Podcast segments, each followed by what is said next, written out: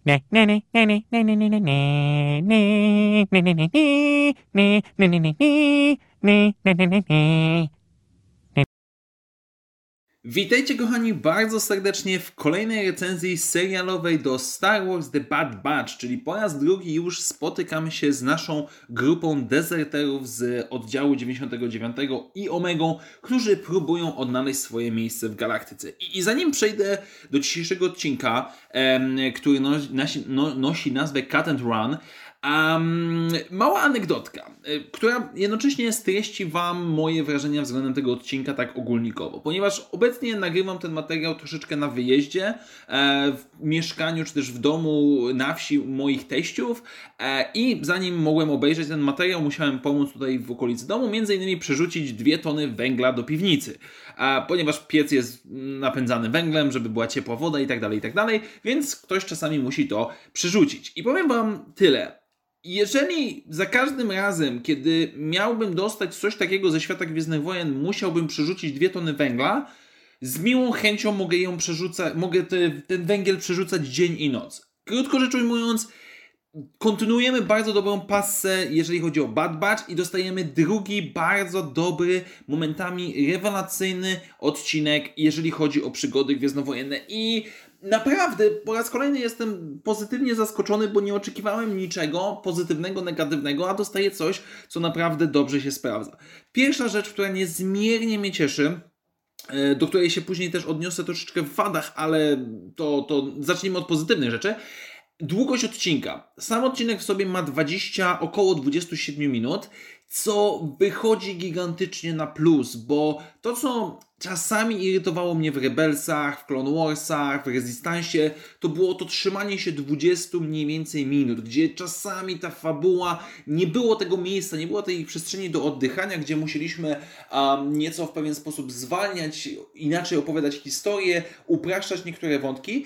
Tutaj zdecydowanie to wychodzi na plus. Dzięki temu dostajemy naprawdę dobrze rozbudowaną ilość, dużą ilość wątków, bo z jednej strony e, coś, czego się w ogóle nie spodziewałem i co mnie bardzo cieszy, że pojawiło się w tym odcinku, pierwszy kontakt Omegi z inną planetą niż Kamino, ponieważ ona zaznacza, że przez w poprzednim odcinku zaznaczyła, że całe życie spędziła na Kamino, natomiast tutaj teraz um, po raz pierwszy dotyka Ziemi i to, w jaki sposób zostało to zaprezentowane, ta jej taka naiwność, ta jej prostota, co, czym jest to sypkie coś na Ziemi, jak to jest mieszkać na planecie, która nie składa się tylko i wyłącznie z wody, metalu, plastiku.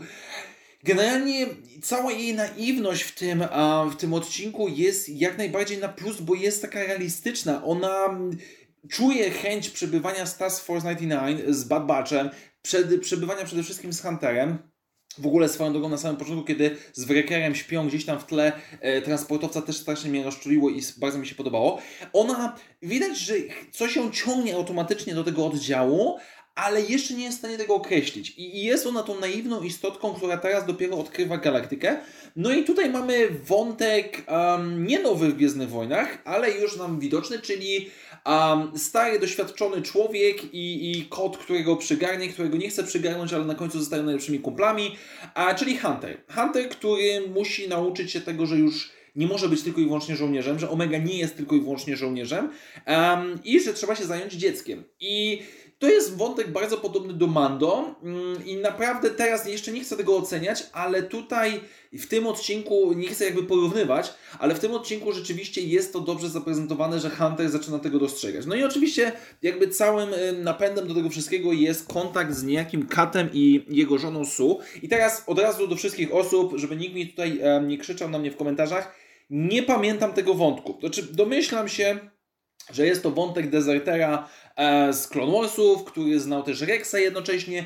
Nie będę wchodził w to, czy to się jakoś tam łączy z Clone Warsami dobrze czy źle. Ocencie to sami, najwyżej dajcie mi znać w komentarzach. Mi wystarczy fakt tego typu, że mimo, że nie pamiętam tego wątku, to on i tak dobrze wplata się w całość. Spokojnie, moim zdaniem, ja nie muszę pamiętać tego, co się działo w Clone Warsach, żeby docenić to, jak ten wątek jest tutaj zaprezentowany, jaka jest różnica w klonach. Kiedy mamy klona, który do tej pory tylko walczył, walczył, walczył, walczył i tyle, a z drugiej strony klona, który już, już od jakiegoś czasu ma swoje dzieciaki, nauczy się tego normalnego życia i tak dalej.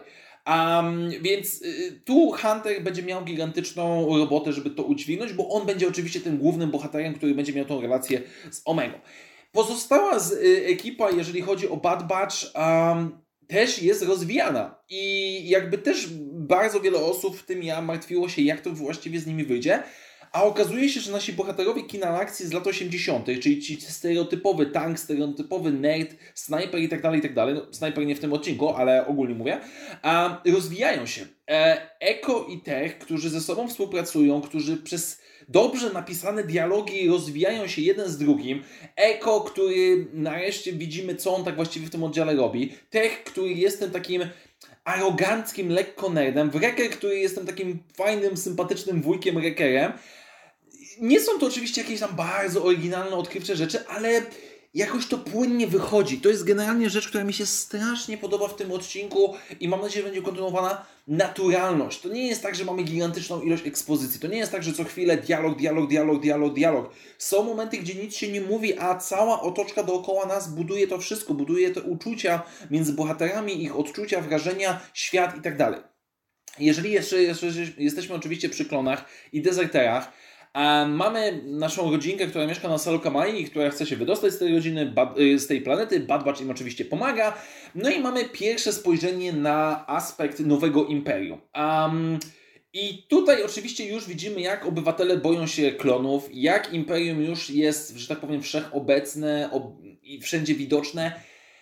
I troszeczkę minimalnie przeszkadza mi to, um, że jest to troszeczkę za szybko znaczy się, no niby teoretycznie, jakby minimalnie trochę mi przeszkadza to, że już w drugim odcinku jest tak, że po prostu Imperium jest złe, Imperium tam, nie wiem, nie pozwala odlecieć z planety bez problemu, e, Imperium kodyfikuje ludzi e, i tak dalej, i tak dalej. Mamy teoretycznie, mamy całą tą gadkę propagandową od niejakiego wiceadmirała Ramparta, bo w napisach końcowych możemy zobaczyć e, opis tej postaci, która e, pojawia się na tym holokronie i mówi o wymianie walut i tak dalej, i tak dalej. Um, jakby to jest sensowne, to jest logiczne, tak? Bo prędzej czy później musiało do tego dojść, tylko trochę za szybko. Myślałem, że ten okres przejściowy będzie troszeczkę krótszy, ale biorąc pod uwagę, jak bardzo klony momentalnie się zmieniły za pomocą chipów, e, no to rzeczywiście jest, e, można jeszcze to jakoś zrozumieć. Minimalnie mi to przeszkadza.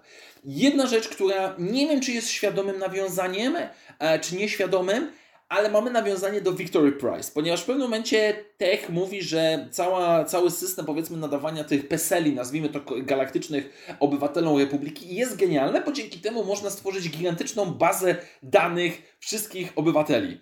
Co jest jednym z głównych wątków trzeciej części Alphabet Squadron. I nie wiem, czy twórcy zrobili to specjalnie, czy niespecjalnie. Ja jestem zachwycony, bo to jest jakoś tam sensownie łącząca się rzecz, tak? Że no rzeczywiście, jeżeli mamy kontrolę, jeżeli chcemy stworzyć autorytarne czy totalitarne państwo, jakim jest imperium, um, i, więc musimy kontrolować obywateli, więc musimy zdobywać ich kontakty, musimy zdobywać ich, o nich informacje, gdzie są i tak dalej, i tak dalej. Um, i to jakby potem odpłaca się i czy, czy jakby jest widoczne właśnie w tym Victory Prize, więc a jestem bardzo, bardzo pod tym względem um, zadowolony. E, jeszcze zanim przejdę do, do jakby głównego, e, głównego zarzutu, jaki miałem do tego odcinka i podsumowania w pewien sposób, scena, która totalnie mnie zachwyciła, reker wyciskający gonga, który używa gonga jako handla, żeby powiększyć swojego bica. To jest tak rewelacyjne. Generalnie Reker jest fajny w tym odcinku, bo on nie próbuje być na siłę śmieszny. To jest fajne też to, że ogólnie humor w tym odcinku nie jest na siłę. On wychodzi naturalnie z dialogów między postaciami. Generalnie jestem zachwycony, że da się napisać dobrze zrobione dialogi. No w większości przypadków, bo tam niektóre momenty mogły być słabsze, ale prawie cały odcinek jest dobrze napisany, dobrze poprowadzony i to mnie zachwyca. Łącznie z soundtrackiem, który momentami daje takie popisy, że to jest głowa mała, to jest naprawdę dobrze zrealizowana historia. Tylko, że jeden mała, jedna mała uwaga, mimo 27 minut i tak miałem momentami wrażenie, że troszeczkę pędzimy do przodu. Szczególnie jak e, była cała akcja z, powiedzmy, z zabraniem statku przez imperialnych, no to to już było trochę za szybkie. I, I naprawdę, fabuła tego odcinka spokojnie mogłaby się zmieścić w 40 minutach serialu, normalnie aktorskiego czy też animowanego i, i dałoby to naprawdę dużo więcej fajnych rzeczy. Nie mówię tego jako do końca wady, po prostu cieszy mnie niezmiennie, że rozszerzono e, jakby zakres czasowy, że to jest 27, y, 27 minut odcinka, a nie 20 przymusowo, tak jak było w Clone Warsach, e, czy w innych animacjach ogólnie, e, ale właśnie fakt tego, że możemy sobie pozwolić na trochę tego więcej miejsca oddechu, to jest dla mnie absolutnie rewelacyjne. Cieszy mnie to i jeżeli moi drodzy twórcy potrzebujecie 40 minut na odcinek, ale żeby dać nam dobry odcinek, ja jestem jak najbardziej za wami. Krótko rzecz ujmując, a nie to, że jestem zachwycony, po prostu jestem bardzo zaskoczony pozytywnie dostaniem czegoś tak dobrego. Dostaniem odcinka, który jest dobrze napisany, jest przemyślany, jest bardzo dobry przez zdecydowaną większość, gdzie ciężko jest mi znaleźć coś bardzo słabego. No może jakieś pojedyncze sceny można byłoby lepiej jakoś rozpisać, poprowadzić, ale generalnie rzecz ujmując, ja autentycznie czekam na Bad Batch. Nie sądziłem, że będę to mówił. Sądziłem, że po prostu będę traktował to jako ciekawostkę, a ja autentycznie chcę wiedzieć, co będzie się działo dalej, że nie wiemy, bo nasi bohaterowie nie powiedzieli nam, gdzie lecą w następnym odcinku i tak dalej, i tak dalej. Jestem zachwycony. No, no kurde, no to jest niesamowite i cieszy mnie bardzo niezmiernie, e, że Dave Filoni, który nie maczał przy tym odcinku za bardzo palców, przynajmniej nie pisał scenariusza, nie wyreżyserował tego w żaden sposób, da się, da się zrobić coś, co naprawdę jest fajne, jeżeli chodzi o Gwiezdne Wojny i fajne pod względem um, jakości po prostu sztuki, jaką są powiedzmy, nie wiem, seriale, czy, czy jakaś krótka forma wizualna.